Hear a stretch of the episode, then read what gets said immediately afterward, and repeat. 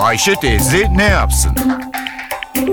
Güngör Uras, Ayşe teyzeye ekonomide olan biteni anlatıyor.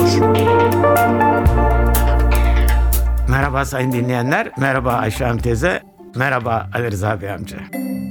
Devamlı olarak yatırım yapalım diyoruz ama her yatırım harcaması üretimi arttırmıyor, büyümeyi sağlamıyor. Türkiye'de ekonominin çarkının dönmesi, büyümenin, kalkınmanın ve gelişmenin gerçekleşmesi için milli gelirin her yıl en az %20'sini yatırıma yönlendirmek zorundayız.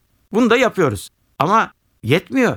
Yatırımın içeride ve dışarıda talebi olan, içeride ve dışarıda rakipleriyle boy ölçüşebilecek ileri teknolojide yenilikçi üretime dönük olması lazım. Ekonomik ölçeklü, yani büyük olması lazım. Bunlar olmadan yatırım yapmak tek başına işe yaramıyor. 2014 yılında milli gelirimizin yaklaşık %20'si büyüklüğünde yatırım yapacağız. Kaba bir rakamla 2014 yılında kamu sektörü 75 milyar liralık, özel sektör 265 milyar liralık yatırım yapacak. Yıl boyu ülkede yatırımlara 340 milyar lira para harcayacağız.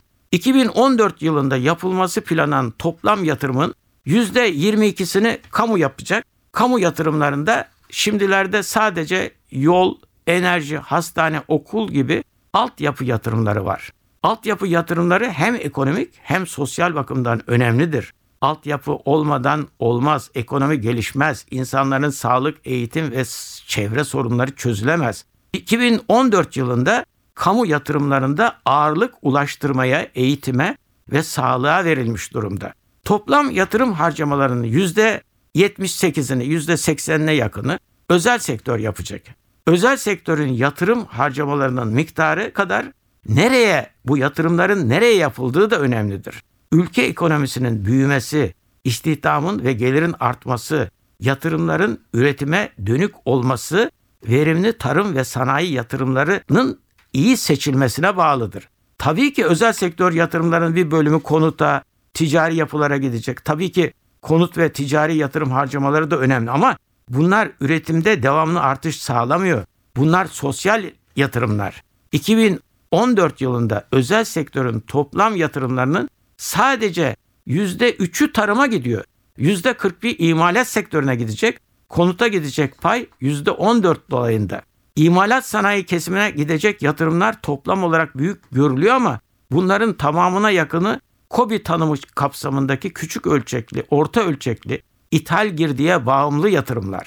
Açık anlatımıyla imalat sanayi yatırımlarında ayrılan payın büyüklüğü tek başına önemli değil. Bu yatırımlar döviz harcamalarını azaltıcı ve döviz kazandırıcı yatırım olmayabiliyor. En büyük tehlike ise yatırım yapacakların sanayi yatırımı yerine inşaat yatırımlarına yönelmeleri. Konut ve ticari yapı yatırımlarının rantının büyüklüğü karşısında yatırımcı imalat sanayinden uzaklaştıkça ülke ekonomisi kaybediyor. Bir başka söyleşide birlikte olmak ümidiyle şen ve esen kalın sayın dinleyenler. Güngör Uras'a sormak istediklerinizi ntvradyo.com.tr adresine yazabilirsiniz.